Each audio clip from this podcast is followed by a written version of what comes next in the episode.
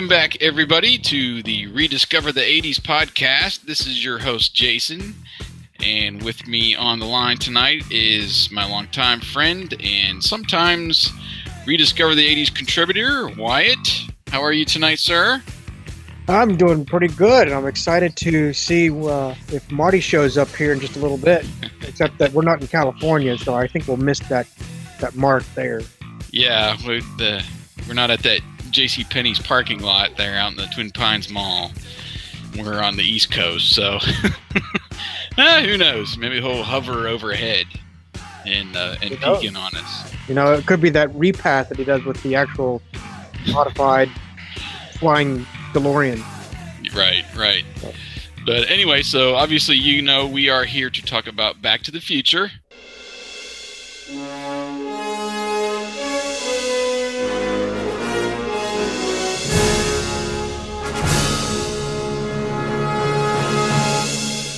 Tomorrow, uh, probably when you listen to this, could be today, is October 21st, 2015, which is the date that Marty and Doc go to in Back to the Future Part 2.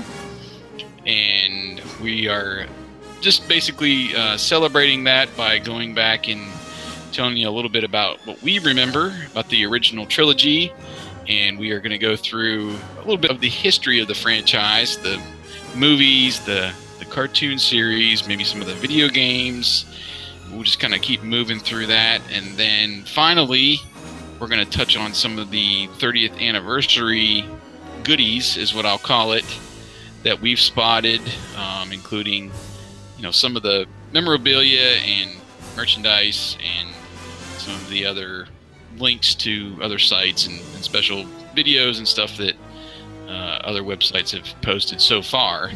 Uh, we're probably going to get bombarded tomorrow with a lot of stuff that we will be sharing tonight, but obviously you can always go over to the uh, Rediscover the 80s Facebook page, which has newly crossed the 20,000 barrier.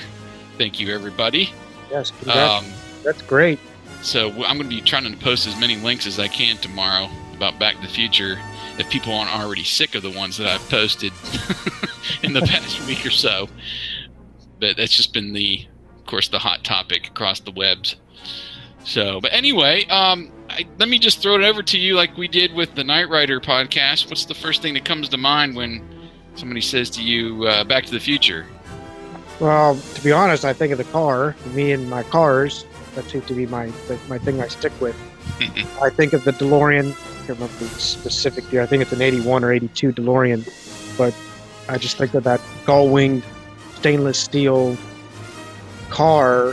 And uh, man, it- this is one of my favorite movies. Uh, and I'm not exaggerating by any means. I don't I don't rewatch it enough like I do with some other TV shows. But it's obviously, if you can see it, I'm holding up the trilogy that I bought some time ago. hmm I think this was copyrighted in 2003, so that gives you an idea when it, roughly when I bought it. The DVD set. Uh, I watch it from time to time. I would say often. hmm I won't say how many because watching TV is actually few and far between right now. But uh, but yeah, it's one of my favorites. What about you? What do you think of when you see Back to the Future? Do you think of the flux capacitor, or do you think of the clock tower, or the hoverboard? what do you think of? Uh, there's so many things. Um, obviously, the car is a big icon of the 80s. Marty, you made it. Yeah. Welcome to my latest experiment. This is a big one, the one I've been waiting for all my life. Uh, well, it's a DeLorean. Just the car in general, without all the time machine stuff that's you know plastered all over it, is just one of those iconic cars of the 80s, Oh which yeah. you've been going through uh, on the website. But yeah, I'm I'm a little bit enamored with uh, Back to the Future.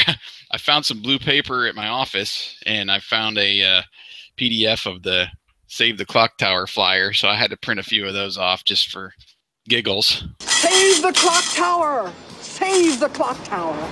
I do, yeah. The car, I mean, we got the chance to go to RetroCon 2015 earlier this year, and that was probably the highlight uh, for me. The uh, I got to sit in the DeLorean time machine. Uh, I was worried that I might have to be physically removed from it once I got in there. It's pretty challenging for you because we were there for one other thing to go visit uh, Doug Stone. Voice uh, actor, I haven't yeah. heard already by uh, through us by now, who voiced Matt Trakker and a few others on Mask, and here we are, uh, more Jason. Uh, just we could we had to get a crowbar to get him out of there, or you know spin the dial on the, on the clock a little bit just to speed him up. Yeah, Uh, but no, it was really worth it was worth the trip. Mask aside, it was worth the trip just to even see that car because I had never seen one. I know you said you've seen one from a distance at uh, Universal Studios. I think is what you said. yeah. It was on our honeymoon, which is 15 years ago now. When the Back to the Future the ride still existed at Universal Studios, and they had a DeLorean parked out front, but it was roped off. So I got a picture, but I never got to get real up close and personal, take pictures, sit in it, and see all the gadgets, see the flux capacitor fluxing, and the time circuits, you know, and everything. Uh, it was really cool experience, and I envy the crap out of that owner of that car, which I think might actually be Tony who runs RetroCon because I've seen one parked at his house.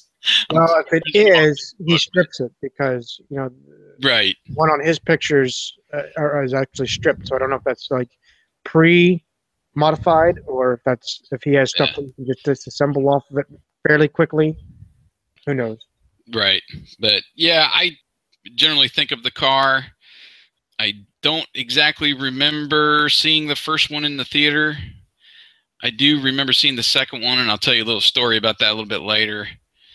I remember the music. Love Huey Lewis and the News. One of my favorite songs of the 80s, right there. Power of Love and Back in Time.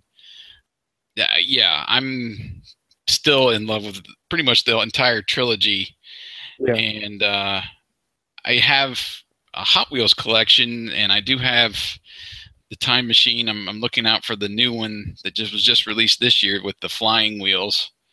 Hmm. Uh, I had the good fortune to get my hands on a Lego set, and this was last year when Yes, and Uh, I told you about it, and you got the stinking Legos. well, there's the little uh, the minifigures. there they are.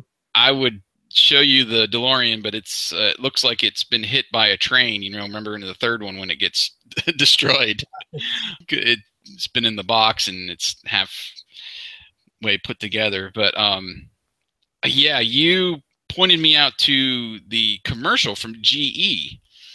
Of, uh, and it featured Michael J. Fox's voice.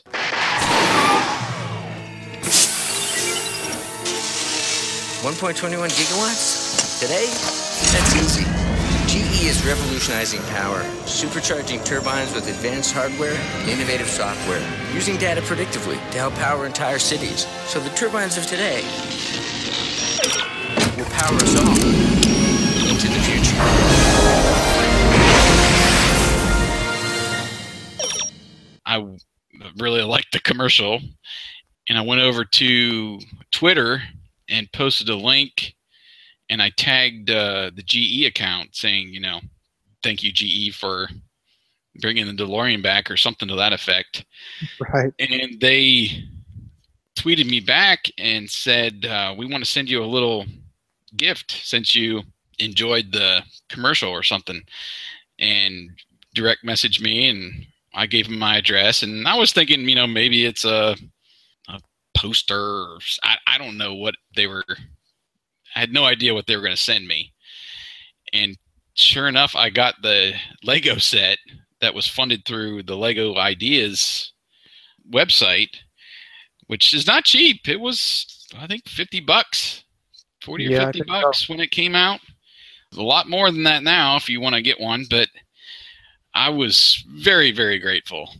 And it's probably one of the uh, the coolest things in my collection, and I bring it out once in a while. And you can change it into the original DeLorean. You can change it into the uh, the Part Two and give it the Mister Fusion and the orange license plate. You know, and you can then change it to number three and give it the like rail wheels. You know, like the the, the train and put all that other junk that's on the hood. Right. It's it's it's a really cool set, and was very grateful to get that. So, well, moving past our initial thoughts, I guess let's go into the history of the franchise a little bit. Of course, the movie was released back in 1985. It was actually July 3rd. It made $389 million at the box office on a budget of 19 million and of course, you know, starred Michael J. Fox. It's well known that he was working on both Back to the Future and Family Ties.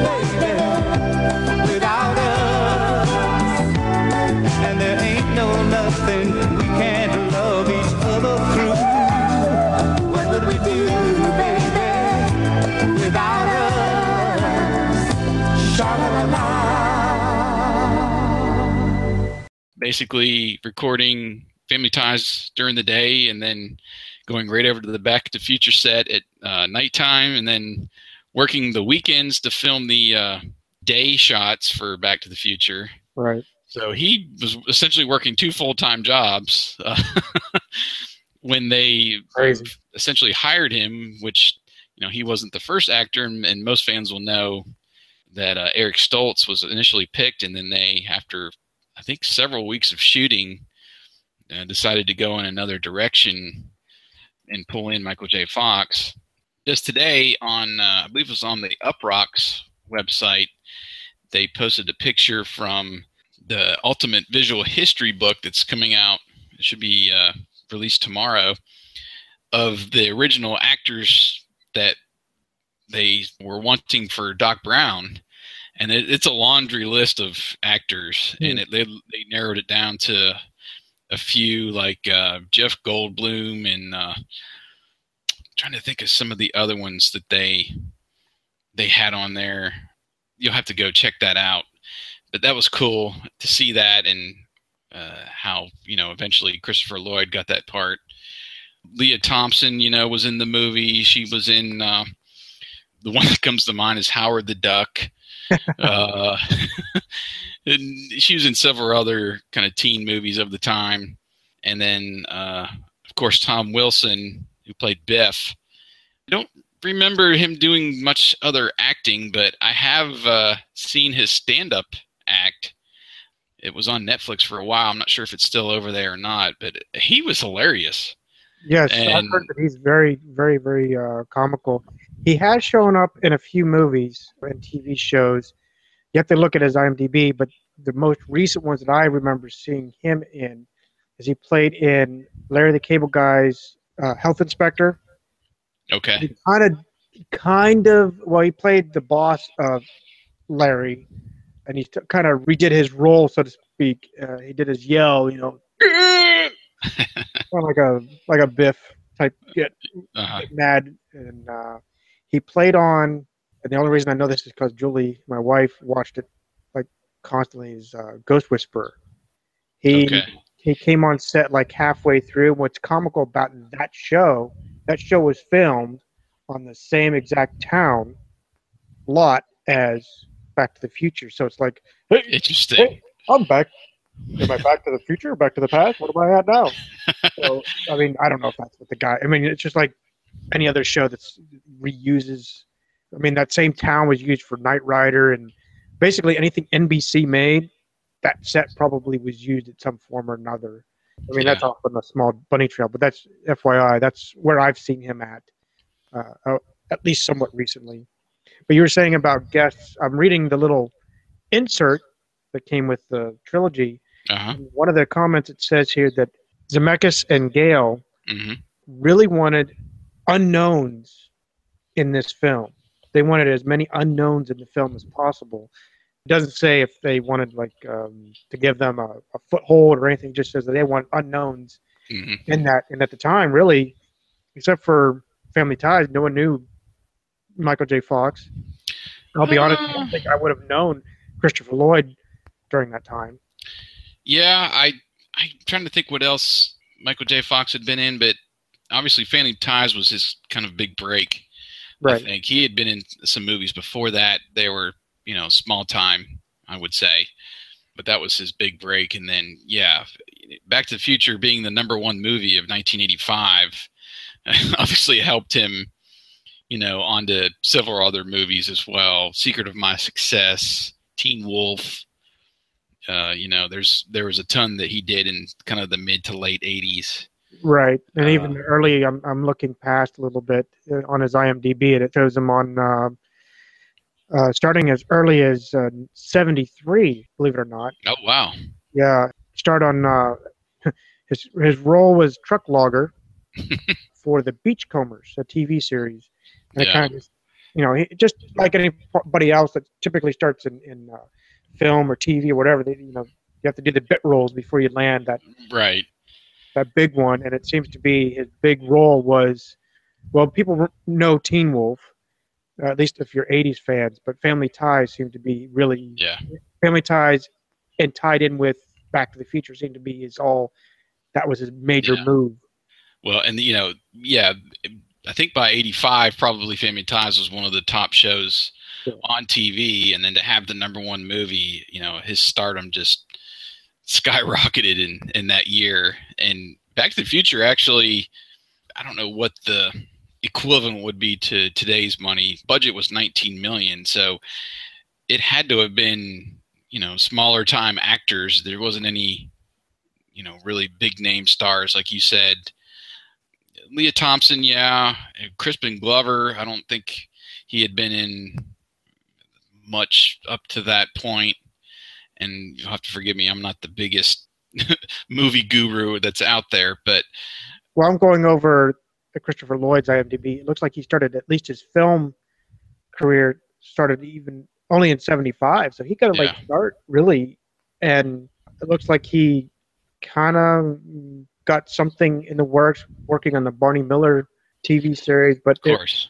to be honest, on, uh, I'm looking and fast forwarding here. Taxi. Taxi was another one that he Yeah, was on. Taxi was a good one. I'm looking, you know, Cheers. He appeared a few times on, but honestly, I think really, hey, look, he was on Street Hawk. Yes, he was. He was the. It was. He was in the uh, pilot. Actually, he was the main bad guy in the pilot. I have that series. I love Street Hawk. I could. We need to do another podcast just on Street Hawk, but I'm um, gonna watch it. I haven't watched it. For, I I'll, send, I'll it, send you my set. But uh, back to our task at hand. You know, I, I, to be honest, and then this is me and you probably talking.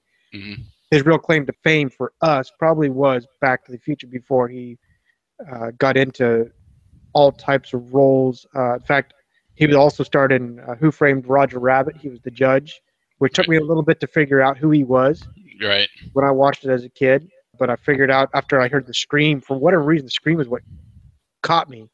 I'm like, that's Doc. Yeah. What the? And then uh, he played on uh, Addams Family.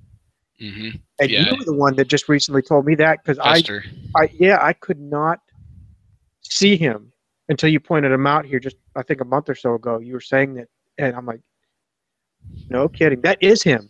He must like squish his head like this or something. or, well, I'm sure it's just all makeup, but it just looked like I- I'm going. That's that's not, but it is, but it's not. Yeah. Uh, I mean, uh, we can go on through a laundry list of people. Probably for us, that was probably the two main characters. Yeah. Do you happen to remember the first time you watched Back to the Future? It was not in the movies. I will tell you that movies in the '80s were very few and far between for me, mainly because my dad had a problem with movies, uh, just a personal preference. He wasn't against them, but he wasn't for them either. I think I saw Star Wars, believe it or not, in the movie theater. I vaguely recall that, and someone else had to take me, but I don't remember the show. I mean, I would never Which know one? Yeah. because I was at the Ritz Theater in Clearfield when I saw it. Uh-huh. But that's all I remember. Yeah. of it. I Well, they remember- they did some re-releases on that as well. I think part four was seventy six, and then five was eighty, and I think Return of the Jedi was eighty two. Hmm. So I, I think my timeline's right there, but yeah, I'm in the same way. I don't remember seeing it in the theater. Um, kind of like with Ghostbusters, which was in '84. I I must have though, because the one thing I remember very plainly about the first Back to the Future is I had the 45 record single of Power of Love. And that was one of the, the things when I was a kid. I was allowed to get a, a 45 record of you know whatever I liked every once in a while. Mom would buy me one and, and I'd get to play it on our stereo Right. and I remember just playing the crap out of that thing, and it had to have been close or near to when the movie came out. So I would assume I I got to see it in the theater, but I don't remember the exact moment. To be honest, it was probably a rerun that they did like on TBS or whatever. well, it could have been. when I watched it for the first time and then just got hooked. Mhm. I know someone someone had like the the recorded version, you know, VCR Mhm. version of Back to the Future. I don't think all three. And then I, when I was into my collecting phase of DVDs, I mean, that's why I got this thing. Yeah. Uh, because I just loved it. And I, like I said, I've been watching it. I'd be lying if I said more than once a year, but it's probably about once a year. I, I go through the whole thing. And, Yeah, and, and I, but it's one of my favorites. I'll, I, I won't. You know, some of us have movies we can rewatch over and over, and we're still we still love it. Some some can only watch a movie once, like my wife. She can't stand watching two movies, the same movie twice. Well, a lot of times too, if they are memorable, if you remember watching them a lot as a kid, Yeah, you almost don't need to watch them more than maybe once a year to refresh your memory because you you know it pretty much by heart. oh, that's me with the Transformers '80 movie. I mean, I there, I still remember seeing that in the movie theater, and still remembering 10, 11 year old boys crying because Optimus dies. Yeah. I mean, that that's one of those that's burned in my head here. Optimus died. I might have watched it with you. I don't remember the exact time, but I do remember watching it in the theater. It was at Uh, the Du Bois yeah, it was at the Du Bois Theater. Yep. So it might have been with you. you were our mutual friend. I, re- I don't know who I went with, to be honest. Yeah. But yeah, it just, I guess I'm segueing a little bit, but what I still find remarkable, and I realized it was just a fictional movie. We all knew it was fictional, just like Knight Rider, as much as I don't want to believe that, is fictional. um, it, how they tried as best they could to think of what would it be like 30 years from now, 85. What would 2015 look like? Yeah. And I'll be honest, I wasn't thinking back when I was a kid, what would 30 years from then look like?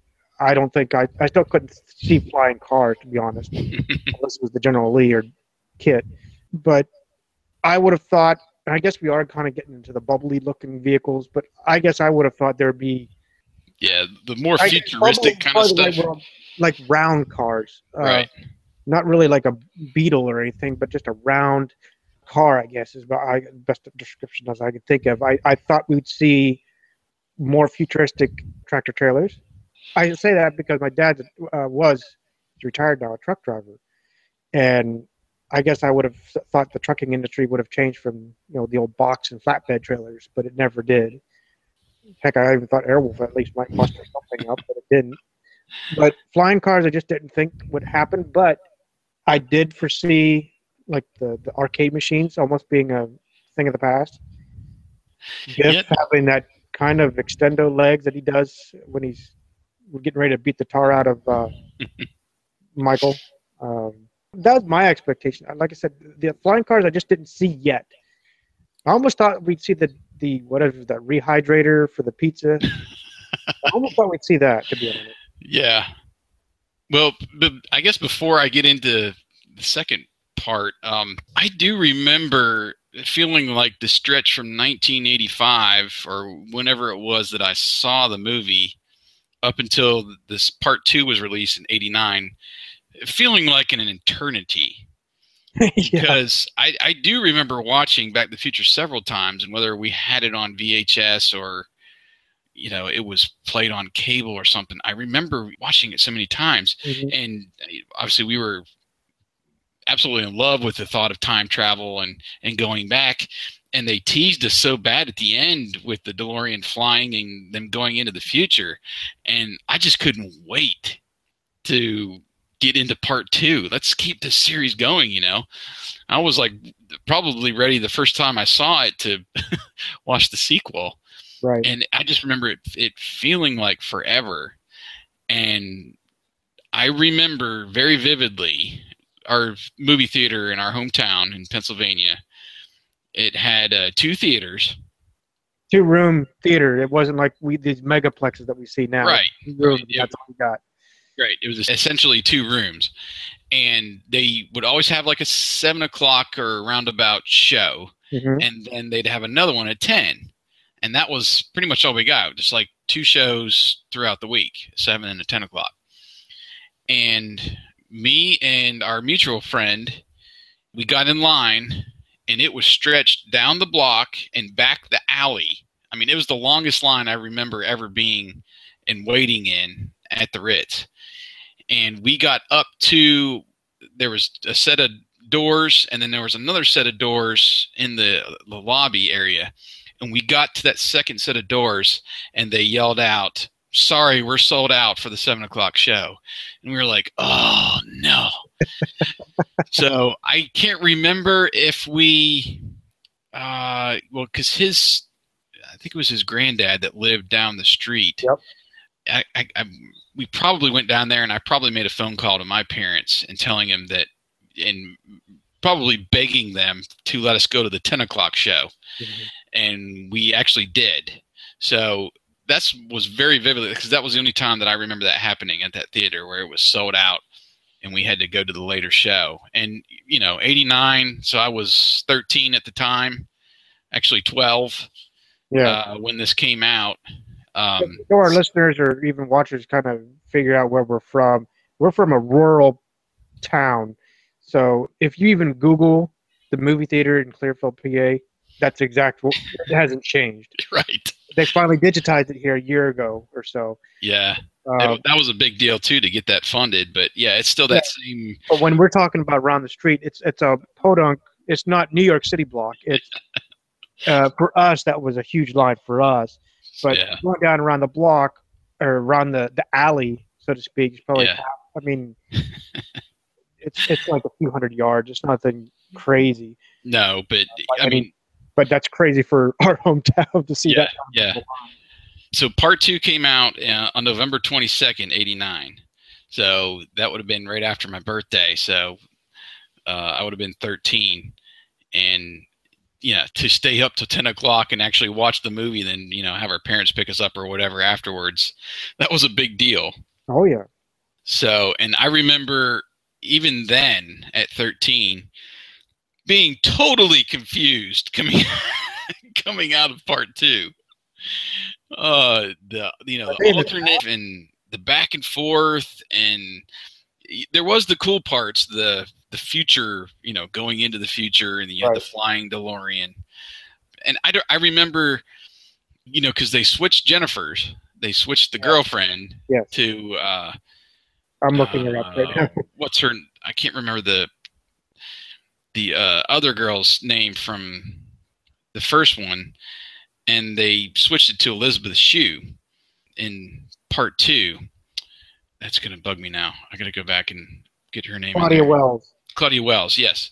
So Claudia Wells was in part one, and they used Elizabeth Shue in part two and part three. hmm I remember totally not even noticing that because I was so fixated on the actual story and everything. But yeah, I was totally, totally confused coming out of, of part two. But yeah, I mean, it was the elements. And if, you know, if you've gone kind of behind the scenes and, and saw some of the bonus materials and, and read about the movie, you know, they, they actually wanted to go back to 1960s uh, originally, but then they decided to go forward to the future. hmm And yeah, some of those things I mean, they did get right, and some of them they didn't. I mean, you know, like you were saying about the arcade games, you know, that whole clip of the kids, which one of them is uh, the first movie that Elijah Wood was in, Right. Played in all the Lord of the Rings and everything.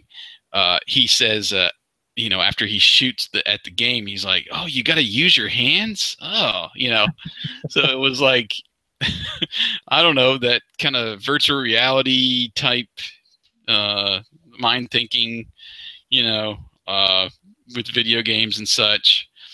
Um, the cars, yeah, I don't, I don't know. I don't, I don't ever remember thinking that we would ever get flying cars. So I think that one kind of, you know, flew past me like you, literally.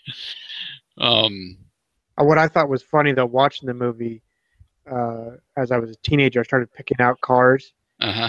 So I'd see like the one car that uh, you'd have to watch the movie to really see it. But there's a car that pulls up right close. I think it actually tries to hit someone. I don't know if it's if it's Marty's kid or whoever it almost comes, you know, hitting with. Uh, but if you look closely, it's a Ford Probe underneath. they just put this big piece of plexiglass Shell, on the front yeah. to make it look futuristic. It's Uh, fun to go behind the scenes and see some of that. Uh, Well, I just I picked it up without even you know going behind the scenes. It's just hilarious to see. That's a Ford. What? Are you kidding me? That's a Ford Probe. you know, they just put a piece of plastic over it, called it good. There's a lot of those subtle, like, um, advertisements in the movie, too. Oh Obviously, yeah, like- and Jaws and the Toyota Toyota. dealership and uh, that stupid guy that in the first movie I don't I don't know why it sticks out in my mind but you know when he's he's on the skateboard in the normal 85 and he's going through town hanging on to cars and stuff and there's he hangs onto that Jeep and the guy turns around in the Mountain Dew hat Yep. I'm like do okay so you know yeah Pepsi was a Well, you know the Pepsi uh the uh Pepsi Oh. Pe- that. Pepsi Perfect. You know, they Oh, made the Pepsi Perfect bottle that they, you know, j- just limit, uh, just released in a limited uh, quantity, right? quantity. Uh, so yeah, Pepsi was a big one. Mattel. Uh, the hoverboard was Mattel, I think. Yeah, I I guess it did probably say Mattel uh, when they when they pulled it out, you know, and looked at it and such. Right. Uh, Then we had the Nike uh, soft lace shoes. yes, the Nike shoes. We Never got those. Um, Black and Decker rumors. Black and Decker was that hot rehydrator for Pizza Hut, Uh-huh, and there was Pizza uh-huh. Hut. Um, so yeah, Uh, Weather Channel. The Weather Channel got named because you remember when when the kids like I He's want this the channel, walls, channel, all numbers. Then he says and the Weather Channel. well, I think the Weather Channel had been up by then. Well, yeah, Um, was probably, that's the only one. You know, right, but, right. To me, that was a subtle hint. We never got the double tie. Never got the double tie, uh, and and of course the fax machine that has gone the way of the dodo. Fired. Uh, yeah, the the the self fitting jacket. Yeah, Remember the you know it malfunctioned, so he's got one long sleeve that he's I think that's always hilarious. So uh, in the in the inside out pockets. Yeah. on the pants. You know, yeah, they were totally off with the fashion. Uh, although I do want one of those hats that are like that multicolored that he wore. yeah, I'll have to get you one of those someday. But yeah, Back to the Future. I mean, it.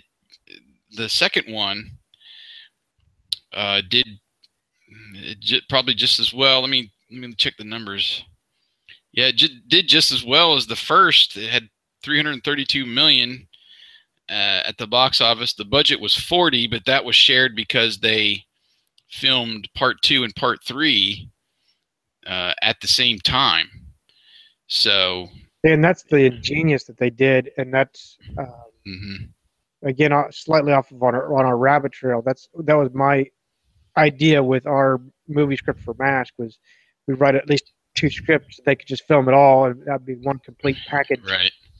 Uh, so Yeah, part two was the number six film of 1989, and uh, it was behind Batman, Indiana Jones, Lethal Weapon 2, Look Who's Talk- Look Who's Talking and Honey I Shrunk the Kids. So it did excellent at the uh, at the box office, uh, even though it was for me somewhat uh, confusing. Uh, and I guess let's just go ahead and transition into part three, uh, which came out, I believe it was 1990? two, was it the next year or was it two years later? Uh, I'm reading it here, 1990. Yeah, Okay. So it came out the following year. They didn't waste any time uh, getting that one out. It was released in May of 1990 and grossed 244 uh, million at the box office. So it was the uh, the least uh, results producing, I guess you would say, Right. uh, of the three, it's probably for me the my least favorite of the three. I would probably go in order as as my favorites. Um, it was the eleventh ranked film of 1990, uh, and that one was that year was won by Home Alone, which is coming back to theaters actually this year for its 25th. um, it's just hard to believe. But anyway, uh, so what did what was your thoughts on Back to the Future Three? I don't remember. I, I know I did not see this in the theater, and it was probably. I would think it's probably a while before I probably waited till it came out on video or whatever to see it, and it. I don't know. The old west. I've never been a western kind of a person. My dad was big into westerns, and um, I never was, so they always kind of turned me off. But Right. what was your thoughts on part three and how they ended the story? I actually liked it. Um, there was that Western look, and I'm I'm not that much into westerns, but I did grow up uh, fond of uh, older TV shows like uh, Little House on the Prairie, even The Waltons. Mhm. Uh, so it didn't. I mean, I wasn't disappointed by any means. I actually thought it was actually funny. Uh, you see, you see the DeLorean kind of appear in the middle of a uh, the Indian across the desert. Indians. Um, It just reminded me. I'll, I'll interrupt you just for a second. Go over to YouTube, and there's a supercut of Marty screaming, and it's it's I, it must be at least two or three minutes long, but it's him like screaming and cursing from back all the all the trilogy, and it, it's hilarious because he's ah ah Indians ah you know and go uh, go Google that. But uh, anyway, on with your part three. but um, I know I didn't watch it in the theater. I do know that. Uh, I, I'm pretty sure I didn't watch any of it in the theater, to be honest. But um, what I thought was comical uh, is that you know you now have this jacked up, essentially off-roading DeLorean uh, from, from the second one that that the 1950s Doc Brown kind of rigs up. those big ugly white wall tires on that They were. DeLorean. It was actually kind of funny. I mean, I mean, I wouldn't go sporting that on my DeLorean, but at the same time, it's kind of like that is kind of unique. Yeah, Yeah, that, that's about all. Uh, I I think they did it right all the way through it. I mean, I'm I'm watching from the entertainment side and critiquing it. I guess I, I like how they popped a hole in the gas tank, so it really added to that suspense of okay, now the how the heck am I going to get to 88 mile an hour? right. Um, I liked that they had Doc inventing stuff back then, like that the huge refrigerator that gives him that dirty right. Ice Cube. one little ice cube. When you got time on your hands, I guess that's what you do. But Yeah, I, I loved his. I loved Marty's expression too. He's like, "It's a refrigerator." It's real subtle. Like, right. Uh, I like his freaking huge, like I don't know, ten mile long rifle that he uses for uh, yes.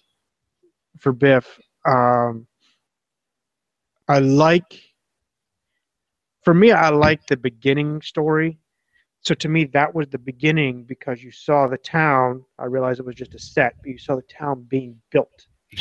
So you saw that that original clock being ready to be lifted up to the clock tower, And as an adult and looking at the trilogy, it's funny because you see, it's like, okay, Marty has been in 1855, 1955, 85, in 2015. You know, he spanned, Right. give or take, almost 100, 100 years, or Right. less than that, really. Um, That's like it's over really- 100 years. It's over 100, 130, Yeah. 160 years. Yeah. And they did it right because you see the uh, you see the comedy that Biff basically doesn't win. He always gets stuck in manure at some point. uh, whether it's whether it's fresh green like you see back in the 1800s or you see the, the nice brown chemically altered in his Ford. Um, Right. um, it was just i guess I, it, it, it entranced me because you got the best mix of everything because you know as kids we liked seeing trains as well so we got to see this train as well um, Yeah. movie and you got to see how it tied in to get that shoves it into its 88 mile an hour and you got to see doc brown's you know invention of the um, what do you call them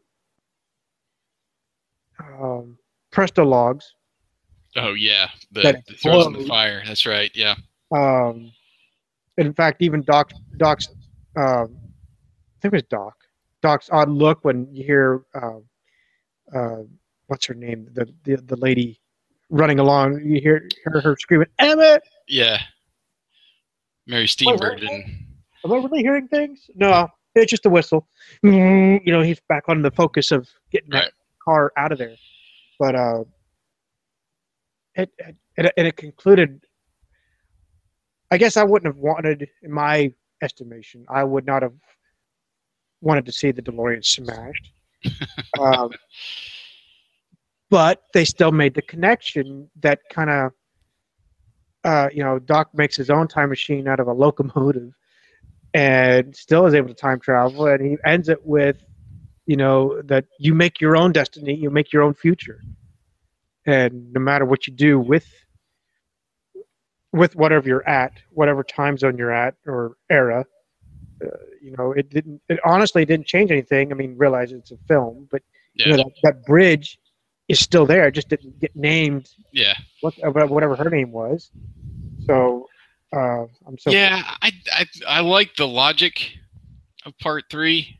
Um, a lot. It was a lot easier to follow, I guess, than because even at the end of part two, when you know they're in that scene where it's raining and that guy pulls up, "Are you Marty McFly?" and you know hands him the Western Union letter. right. uh, you know, seconds after Doc disappears, uh, that still was kind of mind blowing uh, for the 13 year old brain that I had at the time. Uh, it just it just warped me. But then once you know you get into they're they're they're in the old west for you know practically the whole movie. It's just Right. trying to get out of there. There's no jumping. Um, really uh, until he you know gets back to that first jump back to 1885 with the with the DeLorean. Um, that that scene was crazy too. Doc, you got to get me back. You know when he he gets the letter and then he encounters Doc that just sent Marty back to the future, and "Are you got to send him back again. You know, and then you're just he faints, and I, I felt like fainting at that moment as well.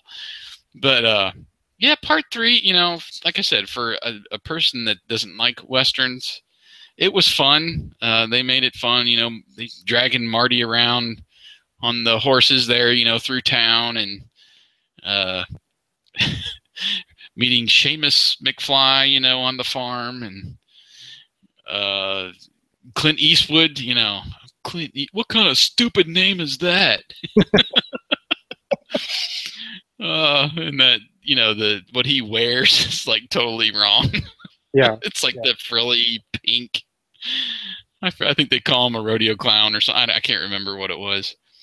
Um, but it was it was fun, and uh, yeah, I mean, I'm, I'm with you. I would have obviously don't like wouldn't like to see the DeLorean destroyed at the end, but he had been saying, you know, for two movies pretty much that they need to destroy that thing before anything else goes wrong. So it, it pretty much had to be done.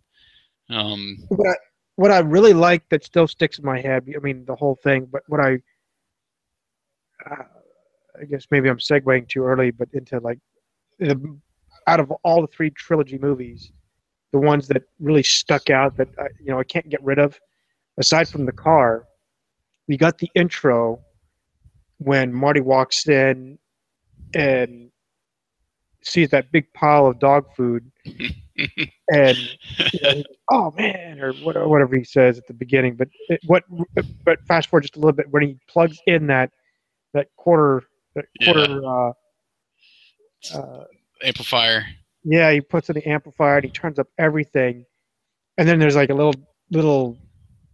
It's not a voice recording. It, Doc calls him and tells him that there might be a slight problem. Of course, after the fact. But what I loved the, the most memorable was when he cranks it up and you know just strums, and the whole thing just explodes. Right. place. The other one that I like, I think that really, and maybe it's the teacher in me or or whatever, but um, when he's, think it's the second movie, because they're trying to figure out where where Biff is hmm and how they got a hold of the time machine and how things are happening and whatever, and and you got Doc pulling out the old chalkboard. Oh, we know that this is 1985. Somehow, we are in a skewed Yeah. 1985. and somewhere, the old Biff from 1955 stole the time machine, went back. I mean, it was hilarious how he explains it all. But it's one Yeah. that stuck in my head because I'm like, that makes perfect sense. I know it's just a script, but that makes perfect sense. it really does. It didn't to me at the time. You know, when I'm first. Now that I've watched it, you know, 50 Yeah. times, you you get your mind around it a little bit better. But yeah, uh, he. It's hard to imagine anybody else but Christopher Lloyd as Doc. Oh, Um, yeah. Just the way he. he And I was expresses everything and great Scott and everything is so kind of dramatic to him.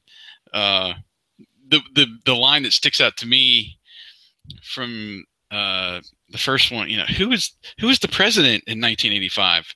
Ronald Reagan, the actor, you know, and he's.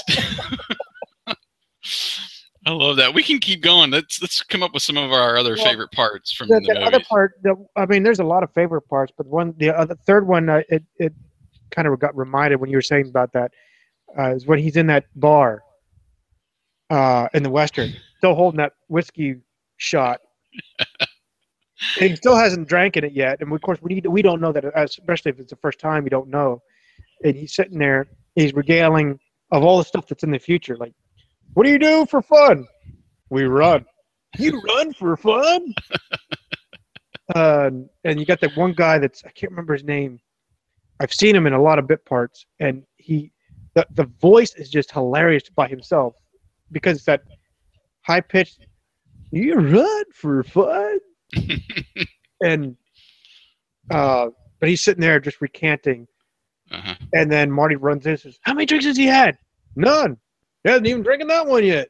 He's like he dunks it and he passes out. He's done, and they have to uh, uh, give him that drunk that drink concoction that they come up with, and it's like tab- half of it's Tabasco, and he wakes up and oh, that's just a reaction. He still hasn't woken up yet. that was one of my favorite parts. But probably that's probably my top three. If I could, if I had favorite parts, was those ones. Uh, but uh, The Getting- supporting cast, though, it was great, in Yeah. I think in all three. Just like that, uh, uh, Mr. Strickland, the principal, oh yeah, uh, loved him. He's he always reminds me too. He was in the uh, the Masters of the Universe movie. Oh, uh, yeah. you know, kicking butt in that one. Um, I love Mr. Strickland, and I, I, there was just so many great uh, supporting roles. The Biff's crew, uh, you know, in the movie, uh, in the future, and you know, even in, the the past too, it's the same. I, I believe it's the same guys. Uh, one of them is Billy Zane. That's his you know his kind of crew uh, there. Yeah, I mean, it was just great. Uh, everybody did a great job on the film. Yeah. Oh, yeah. Um, I was trying to find them on IMDb. Um, what I found, you were saying about the supporting roles and, and all that. Mhm. There's, uh, and forgive me, I just had it on the tip of my tongue. Um, you had the parents that were there as well that did excellent jobs, and they still had to to get makeup Yeah, to reflect the ages. yeah, that that Uh, was really They were fascinating how they were able to fill that role and, and sounded, you know, spot on. I mean, even now, they did a fairly good. Uh, when the guy's hanging from the freaking whatever it is, the, when they're in, in when they're in supposedly 2015. Oh, he threw out his back again. I threw it out on the golf course again. well, yeah, and that was a way. I mean, because that was another thing too. You never noticed was that Crispin Glover, his dad in the first one, that was a totally different actor. He didn't, you know, go through the second and, and third movies. Well, I don't think he was in the third, but the second one, you know, where he's like upside down, uh, wasn't the same guy. So that was a kind of a way that they hid that. And yeah, I mean, it was all the prosthetic makeup they went through, especially in the first one. Uh, I guess they did some in the second, you know, with the future stuff, but uh, mainly the first one is when they really uh, did a great job, and the actors too, of course. Um, I'm trying to think of some other scenes that that kind of stick out because there's just so many that uh, it's just you still there? Did i lose you? I think i lost wyatt. So we'll hang out for a second. Uh, we lost power.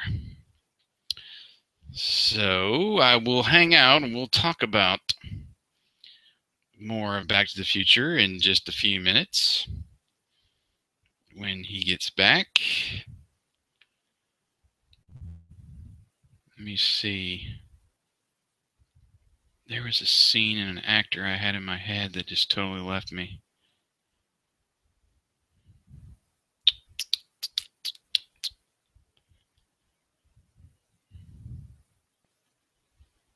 John Lithgow. He was another one for Doc Brown.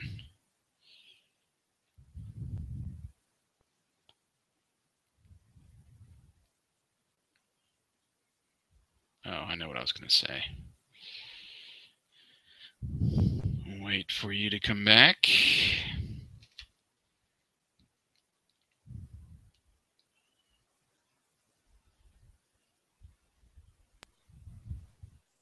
You back?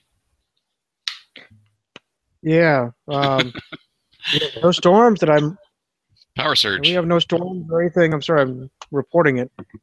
Uh, it actually dropped twice. Oh wow. So I, I, I reported it just because um, I'm paying for it. Better be fixing my stuff.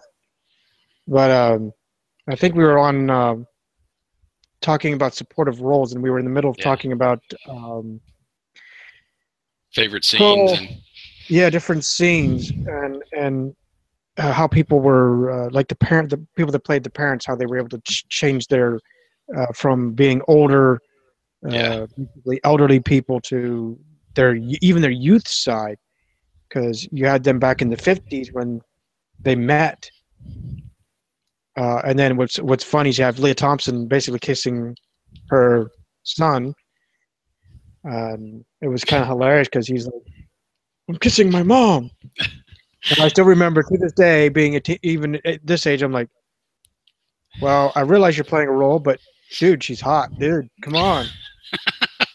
well, and that's why Disney they actually pitched Disney the movie, and they passed on it because of all that weird stuff like that that Yeah. was in the movie. right, Uh, and I understand why it was there. I mean, it was it was just for comical and into to whatever to the point. But it's it's just funny um, how that all played out, and even when in the '80s when they're when Lea you know slaps the cake on the well another year he's in the pen. Uncle Joey. Yeah, Uncle Joey. That's another one of my favorite lines is when they when he's in the fifties and he's having dinner with them and Better get used to Uh, those bars, kid. yeah, better get used to those bars, kid. that was Or how about, or how about when he's uh uh what is it? He's he's rewatching. Um, I see this. Uh, yeah, I saw this. The Honeymooners. It's on a rerun. What's a rerun? First time. Oh, we have two TVs. Oh, two TVs. that was that was just a, a great scene, great writing, and Oh yeah. yeah, that that was great. Um, another one of my favorite parts is is the Huey Lewis cameo when he's uh, you know the pinheads are trying out for the uh, the high school dance. Uh, I'm sorry, you're just too darn loud. I'm sorry. Next, please. You know, You know, the way they stuck Huey in there. Which I didn't know who that was until recently. To be honest, I I, did, I never knew. Well, I listened. I just never looked at who sang. who the actor, yeah, who the person was. He had a Huey had a short acting career. I remember him being a a helicopter pilot in oh, what movie was it? It was something where there's like it was almost semi semi horror, and they're in the water, and it might be Dustin Hoffman, uh, the orb, the Ah, I can't remember, but anyway, um, yeah, that little that fun little Huey Lewis cameo. I mean, that was that was great. Uh, just being too darn loud. Yeah. But okay, well, let's. Uh, we've kind of dissected the trilogy in our parts. Um, did you remember watching the animated series that came out? I didn't even know there was one until I'm watching over this, read over the history of it. I honestly did not know whatsoever that there was an animated series. Well, it's it skipped me too. Uh, I don't remember ever watching it. Uh, it was uh, uh, essentially, excuse me, it was essentially on CBS, and it was only 13 episodes from uh, September of '91 through December of '92. I don't know how that. Actually, I'm sorry. No, it was two seasons, 26 episodes. But uh, yeah, I that one just totally missed me. Um, it was great to see, you know, I'm reading here that uh, Chris Lloyd and Tom Wilson, Mary Steenburgen, James Tolkan reprised reprised their roles from the trilogy. So uh, uh, Michael J. Fox didn't come back, but you had a lot of the same people uh, come back to to do the movie. Um, and Einstein was in it too, and their sons Jules and Vern. So this must have be you know continued the story uh, right after part three, from what I can tell. But yeah, I mean that was crazy that, and it's just up until this year that they um, finally released it on DVD Wow. with that uh that new 30th anniversary Blu-ray package, the complete. I think they call it the Complete Adventures. Uh, it's got its first DVD release. So, yeah, I guess we don't have much to say. Not much to say about uh the cartoon series, Right. uh, 91 and 92. Um, uh, we did touch on the the ride, which came to Universal Studios in '93. Um, just from my memories, it was uh, it was pretty cool. It you it was a motion kind of sensitive ride, so you you weren't you know on a track or anything uh, like a roller coaster or, anything like that. Uh, you got in the DeLorean or this like semi DeLorean. Uh, I don't remember. I don't remember uh, it having the going doors. I believe it was like open because you had like I don't know twenty or twenty five people that fit in this car, and you had this big huge screen in front of you, and it was motion, so the car would go left, right, up, down, you know, and kind of move as you go through time. You went all the way back to like the you know Jurassic period and there was dinosaurs or something chasing you if I remember right.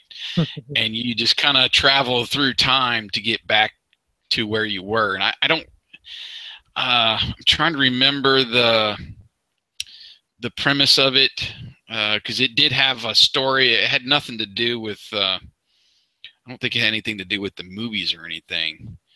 Uh, oh, here we go the ride story centered on a first person adventure through time in pursuit of Biff.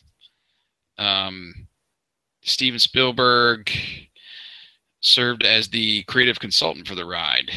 Um, and it's it's the only project in the Back to the Future franchise to star Christopher Lloyd's character, Dr. Brown, as the protagonist. So you had really nothing to do with Marty. It was uh, it was Doc going after Biff through time. So yeah, it was it was opened in '93. Um, it says first discussed in '86, and then uh, they actually they installed one in Japan in 2001, but the one in Universal Studios is now the Simpsons ride. Hmm. So uh, I think that was. Uh, let me try to see here. Yeah, they they confirmed it in 2006 that it was closing, and then it actually wasn't until March of 2007 that they closed it for good, and then switched it over to the Simpsons ride on in 2008 uh, in Orlando, and then 2009 in Hollywood. So it was fun, and like I said, I, I remember seeing the DeLorean out front, which is what got me excited. Um, do you remember anything about the the NES game that they released? Sorry, wrong number. it's never see. I I never did either. Uh, they they did. I believe it was part two and part three in the uh, in the NES game, and uh, like well, some people know, I was more of a Sega person.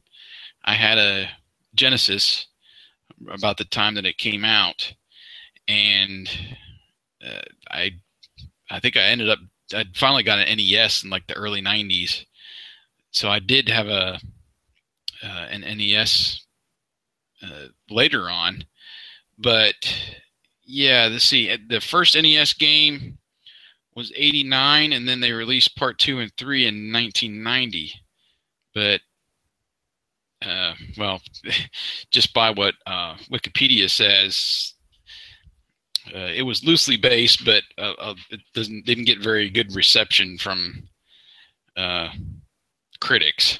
So maybe that's why i never i never played it but yeah so I, I I got around that one. Um, it's kind of going into some of the other parts of the franchise. They released a pinball game. Um, they did release a another video game. Let me see. I, I think it was on PlayStation. Well, it was on the era era of I think PlayStation 2 and possibly Xbox came out in actually no. It came out in 2010 it was actually for ps3 and just this year uh, they re-released it for the 30th anniversary on the ps4 xbox 360 and xbox one so they kind of upgraded, so to speak. But they did have uh, some of the original voice actors, like Tom Wilson for Biff, uh, in there, and I believe Um, they got somebody else from Michael J. Fox and Christopher Lloyd, but they obviously they're in the the video game itself. Right. Bob Gale, who is the co-creator, co-writer, co-producer, he was in on uh, on writing that story. So I don't think either of us have, have gotten into any of the video games um, in the franchise. Um, and just recently, now recently as this year, uh, IDW is going to release some comic books. I believe for the first time. I don't think it's ever been published as a comic book before, but it, they're going to go into some story about how Marty and Doc met, which I thought was really cool. Cool. Uh, and, and those, I believe, are going to be released on Back to the Future Day on the 21st tomorrow um, from IDW. So go check those out. Um, uh, I, I I think that's about it as far as the legacy of the fran- the franchise. Um, you know, like you said, it was released a couple times on DVD. I know I have the 25th anniversary trilogy set that was obviously released five years ago, and then um, I guess we can go into a little bit of what's what they're releasing this year. If you don't have anything else there, Wyatt. No, I really don't have anything. I know that they're, uh, like you said earlier, they're supposed to release the uh, Back to the Future Pepsi bottles. There's Yeah. quantity, but they're supposed to be releasing those. Yeah, if you're lucky, Yeah. you go on to uh, I guess it's on Pepsi's website or uh, it was actually the Pepsi Facebook page tomorrow on the 21st and they were only making like I don't know it was like 1500 of them or something it was Mhm. something real small they passed some out at New York Comic Con last week um cuz I saw I followed the uh, Back to the Future official Twitter account which I think everybody should uh, they just released everything about the franchise and they Right. tweeted some pictures out of people with bottles i thought that was really cool but uh, i would invite people to go over to rediscoverthe80s.com because i've posted a ton of stuff on the the quote unquote goodies that are coming out a lot of them are going to be released tomorrow Right. uh, some have been released already, but of course, one of those is the the like the Blu-ray and the DVD set that I was saying. Um, the complete adventures. That's all three movies. The animated series. Uh, there's supposed to be. Uh, I could be wrong, but I think there's a.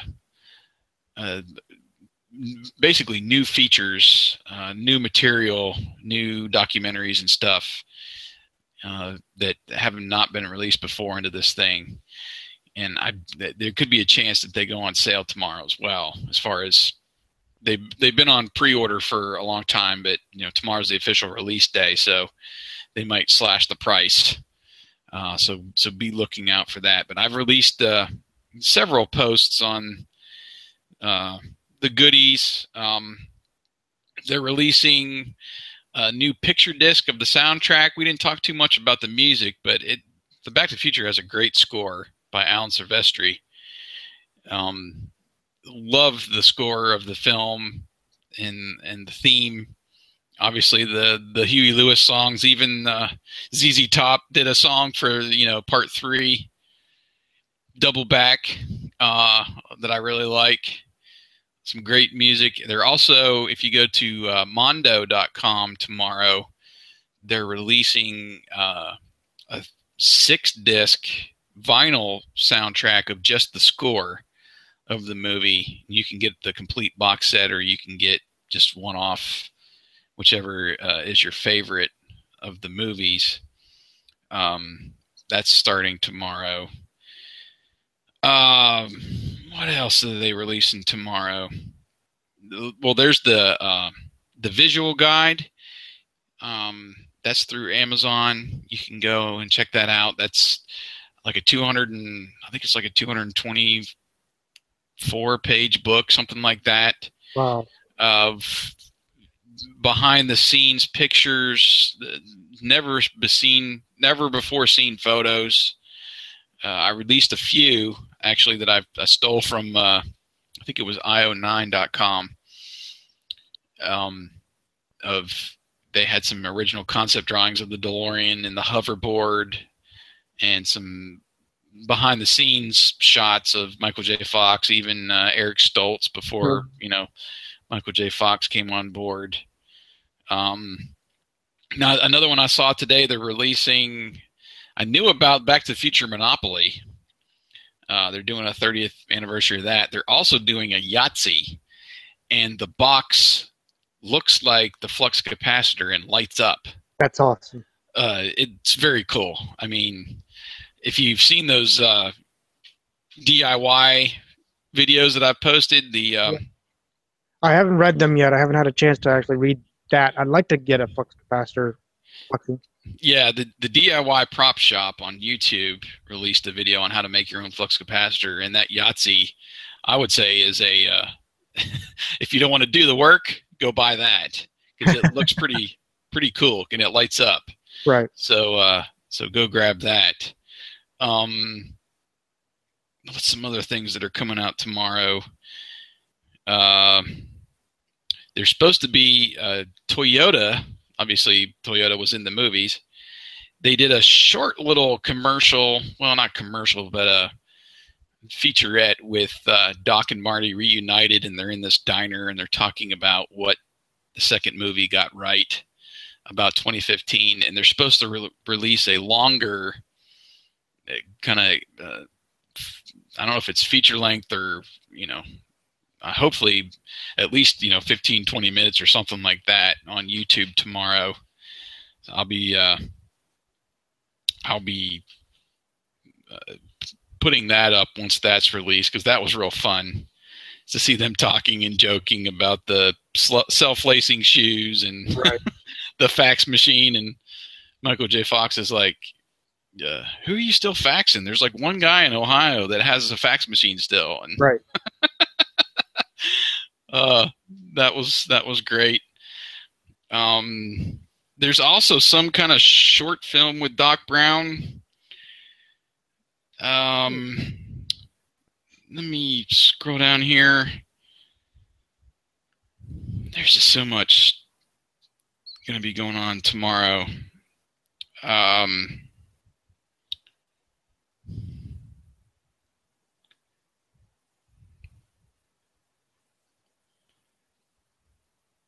it's called uh, Doc Brown Saves the World. It was uh, it was Universal Pictures that uh, teased that. I guess that's going to be on the Blu-ray and DVD sets. I'm not sure if they're going to release that to YouTube tomorrow. Um, there's actually uh, an auction that's going to happen. Um, I think it's later in the month. Actually, it's on the 24th at this uh, there's a we're going back celebration each year. It's kind of a small convention i was i would say. And bob gale's actually going to be there. It's at this church in hollywood where the the enchantment under the sea dance was filmed which is pretty cool. But they're auctioning off like screen used items from the movie uh, probably at ridiculously high prices but still that's still cool yeah they doing that. It, it might be really the the biggest collection of screen used stuff um, as far as the amount of items. Um, some of the papers, you know, the the newspapers that says youth jailed, you know, in the USA Today in the future. Uh, an almanac, hoverboard, some of the script and uh, original scripts and notes and stuff, and uh, some other small props. Um, going to be in the auction. There's actually a, a video I shared in uh, in one of the goodies posts that I uh, that I put up there uh, a while back. Um, yeah, I mean, how crazy would it be? I know you're not a big sports fan, Wyatt.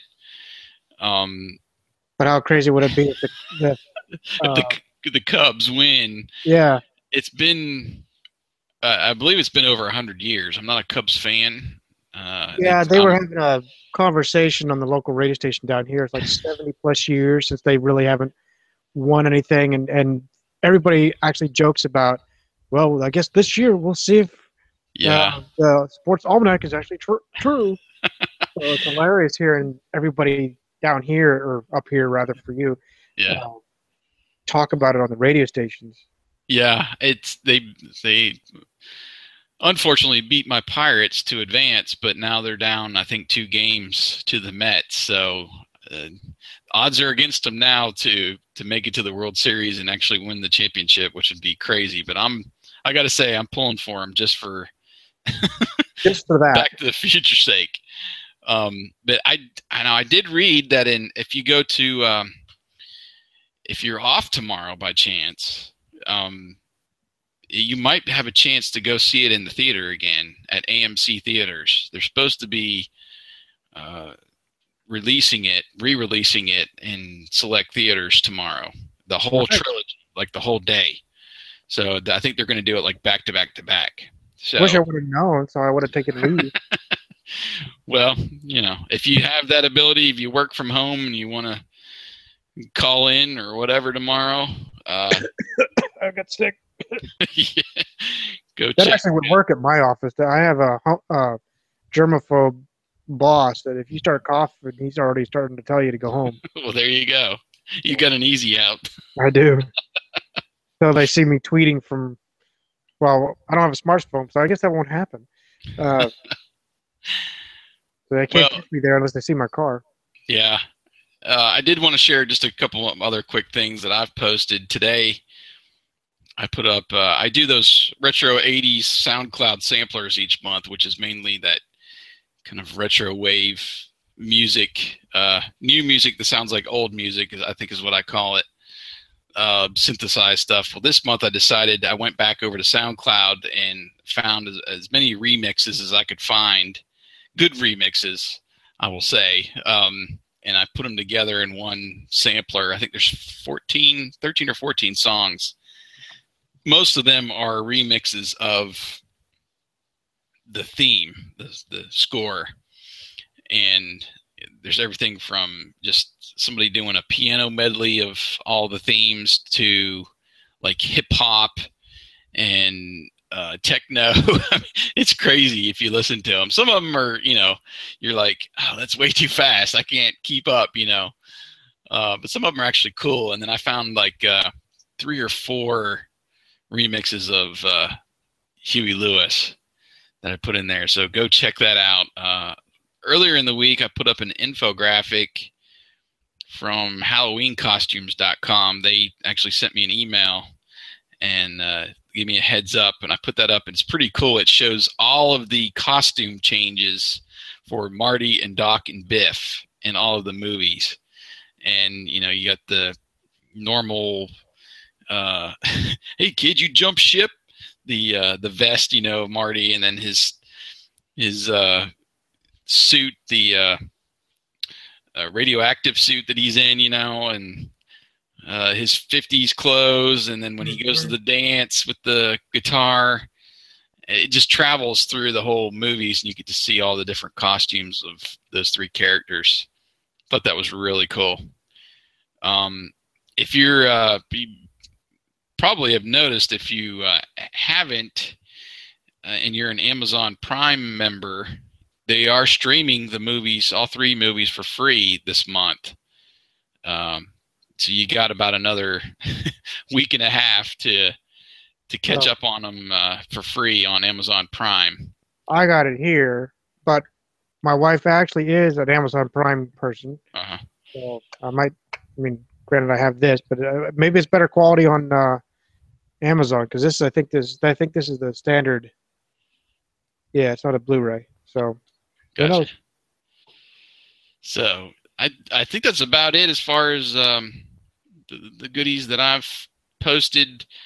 Uh, I did post over on Facebook on my cover photo is uh, is an old and new. It, this is a story that I I published several months ago. I think it was around the time of the actual 30th anniversary of when it was released to theaters.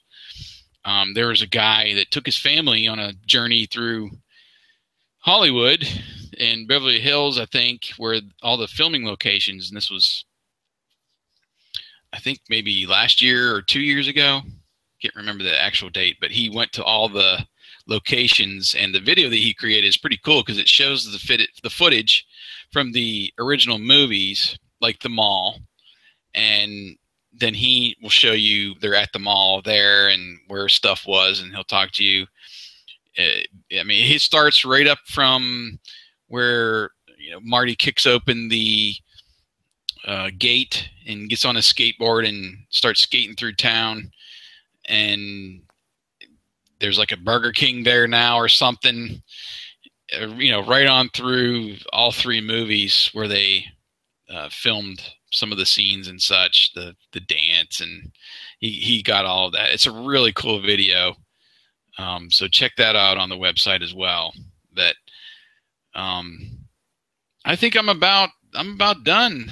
Uh, unless uh, you've got some more to add there, Wyatt. For Um, I I honestly don't. I think we did pretty well for for no outline, no script, like we usually have. Uh, right. but still, uh, my my whole point was that you know uh, we've done articles in the past for 30th anniversaries, and uh, with the with the use of this podcasting uh, technology, I'll call it. I thought maybe this would be a cool thing to do to mark to market really i mean they're all icons to us i suppose but a truly iconic uh, film that essentially predicted the future at least attempted to whether fictionally or not you know uh, so i just wanted to really uh, like we do all the time delve back into our 80s Yeah. mentality and see what we were thinking what what did or did not surface i think i joked um, was it rediscover the 80s? I think I posted on your rediscover the 80s. I think it was the um, it was the Pepsi. I think it was the Pepsi bottle. hmm But it was something I worded it to some effect that you know did did uh, did they predict this? Did Back to the Future predict this, or are we finally just catching up? you know, because you know Pepsi still has yet to change the bottle. I mean, they changed it to plastic from glass, but no one's really changed the bottle uh, for years until now. It's like, oh, it's a 30th anniversary. Maybe we should make that bottle. Yeah. You've Well- had people working on the technology of the hoverboard for a few years. Uh, there's that dude that has um, uh, I can't remember the specific name, but like it's from the Spider-Man movie looking. Green Goblin. Yeah. The- Yeah, they've tried. They've they've even uh, produced some fake commercials with some famous people. Even uh, Doc Brown was involved, and Tony Hawk. They fooled us.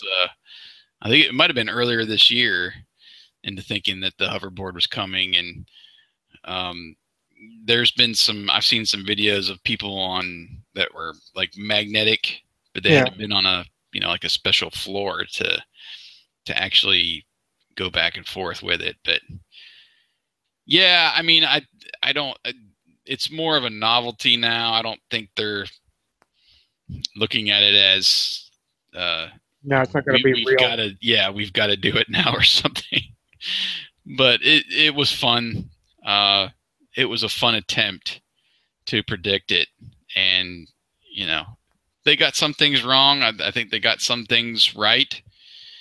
And it, it you know it was fun. And i think i think the i'm glad that they went they kind of scrapped that 60s idea and decided uh, we don't care what people think. If we get it wrong, we get it wrong. We'll just have fun with it, and and here we are, you know. right. So it was. Yeah, Uh, I don't have anything out really on my end. I, it, it's it's always a, a a fun time doing these podcasts with you, whether it's here or on Agents of Mask. Um, but even just going back through our memories, you know, Yeah. Because this is all it is: is rediscovering the '80s, but it's really rediscovering our fountain of youth, if you want to want to call it that. Uh, Yeah. What made up it? I'll I'll I'll borrow Brendan McCain's little uh, line that uh, that when he when we talked to him on Masscast here recently, that um, you know we are a community.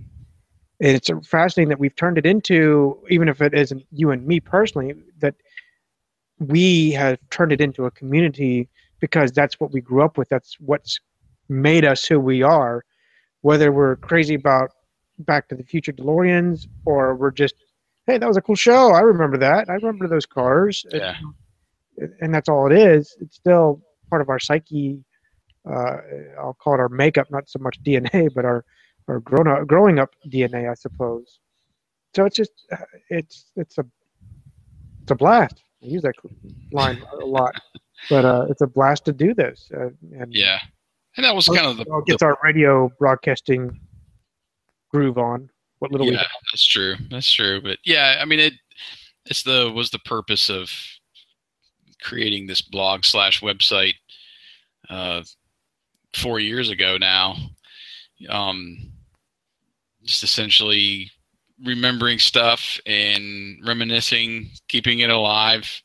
You know, we didn't we didn't essentially create an '80s community. I think the there will always be that uh, nostalgia for the 80s just because it was so vibrant and you know obviously back to the future was a huge part of that and remains uh, and it's one of those films kind of like ghostbusters i think that supersedes the decade and Right.